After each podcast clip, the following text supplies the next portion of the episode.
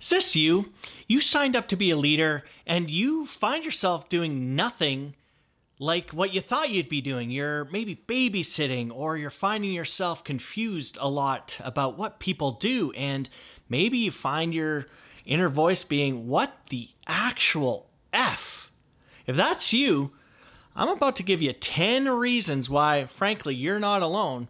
I'm Daryl Black, and I take 30 plus years in crisis leadership, things like Katrina and Canada's two largest disasters, and a decade in corporate project management. And I take those lessons I learned there and help leaders make a bigger impact both personally and professionally.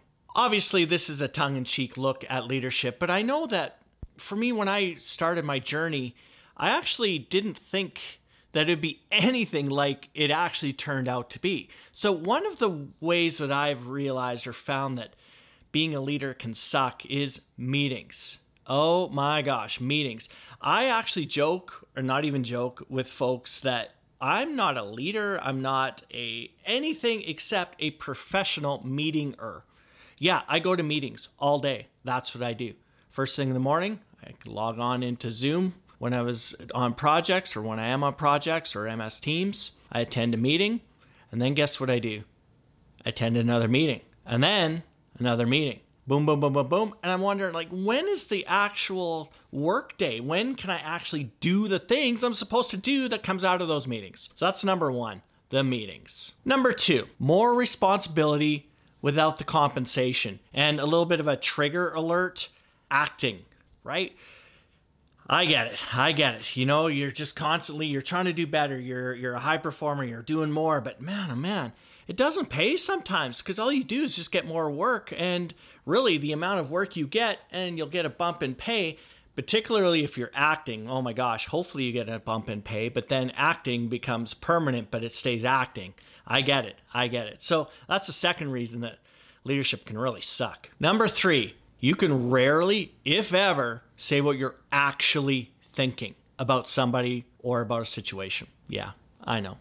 I know that's a big burden, especially for a lot of us that are sarcastic and really realize that common sense isn't so common. Number four, much like number three, you have to be extremely careful what you say and how you say it. Things like we will be become gospel, right? It, it, becomes a commitment. So you have to be very, very aware of the language that you use so as to not be offensive, totally legit or to give the wrong impression or to tell somebody that you're going in a direction that really isn't accurate or that whatever you have been saying is portrayed as truth and it's not always truth. It could be conjecture it could be speculation it could be in your opinion something like that. So you kind of give up the right to just blurb anything you want during a meeting. Oh did i mention about meetings and being a professional meetinger? I think i did. Number five Paperwork is why leadership and being a leader can suck. Let's count the ways. And I get it, paperwork has often gone the way of the dodo bird, but let's use that in a virtual context. Hiring documentation. You have to do a job description. You have to figure out all maybe the interview guides that you have to review or that maybe you're even doing. To be a good leader, you have to support your team's career aspirations. So you have to do career development plans, you have to do performance reviews, you have to give performance feedback, purchase orders. Oh my goodness. You know, I got into leadership because I don't like the details. Honestly, big picture guy, right?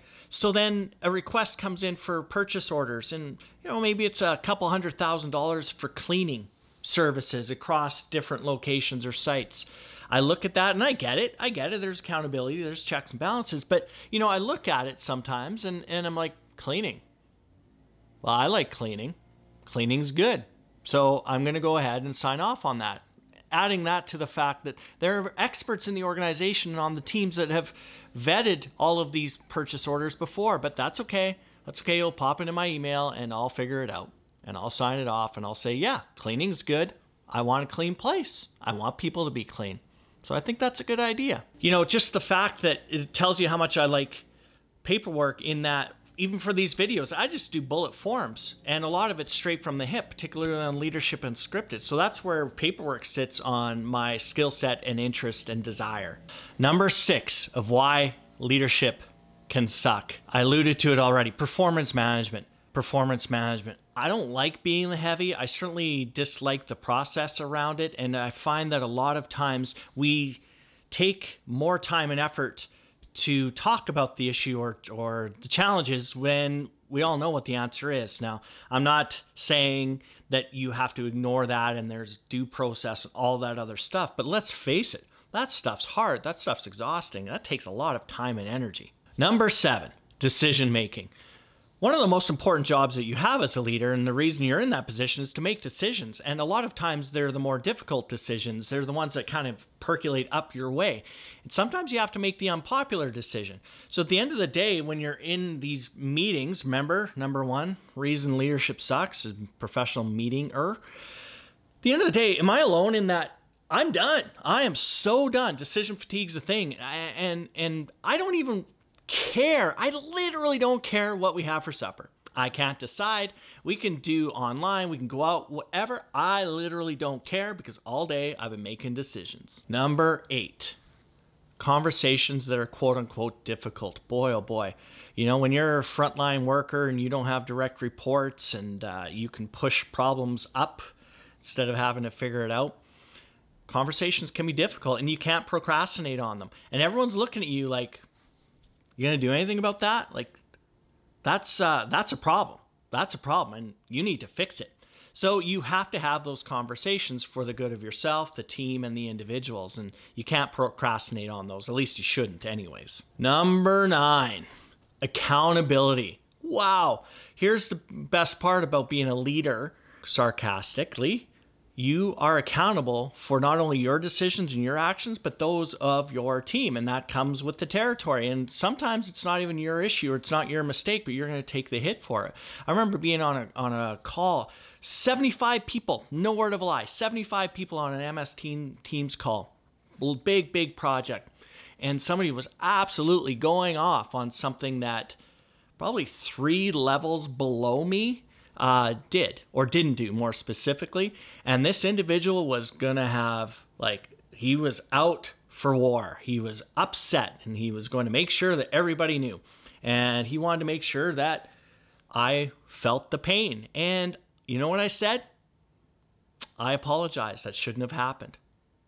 Wah, wah. Wind out of his sails that wasn't enough, he was still going on and on and on. And, you know, do I like that? Am I excited about that? Not at all. So, there again, another reason that leadership can suck. Number 10. By the way, there's going to be a bonus one. And if you're getting value, even if you're not getting value, make sure you like, you subscribe, and share this.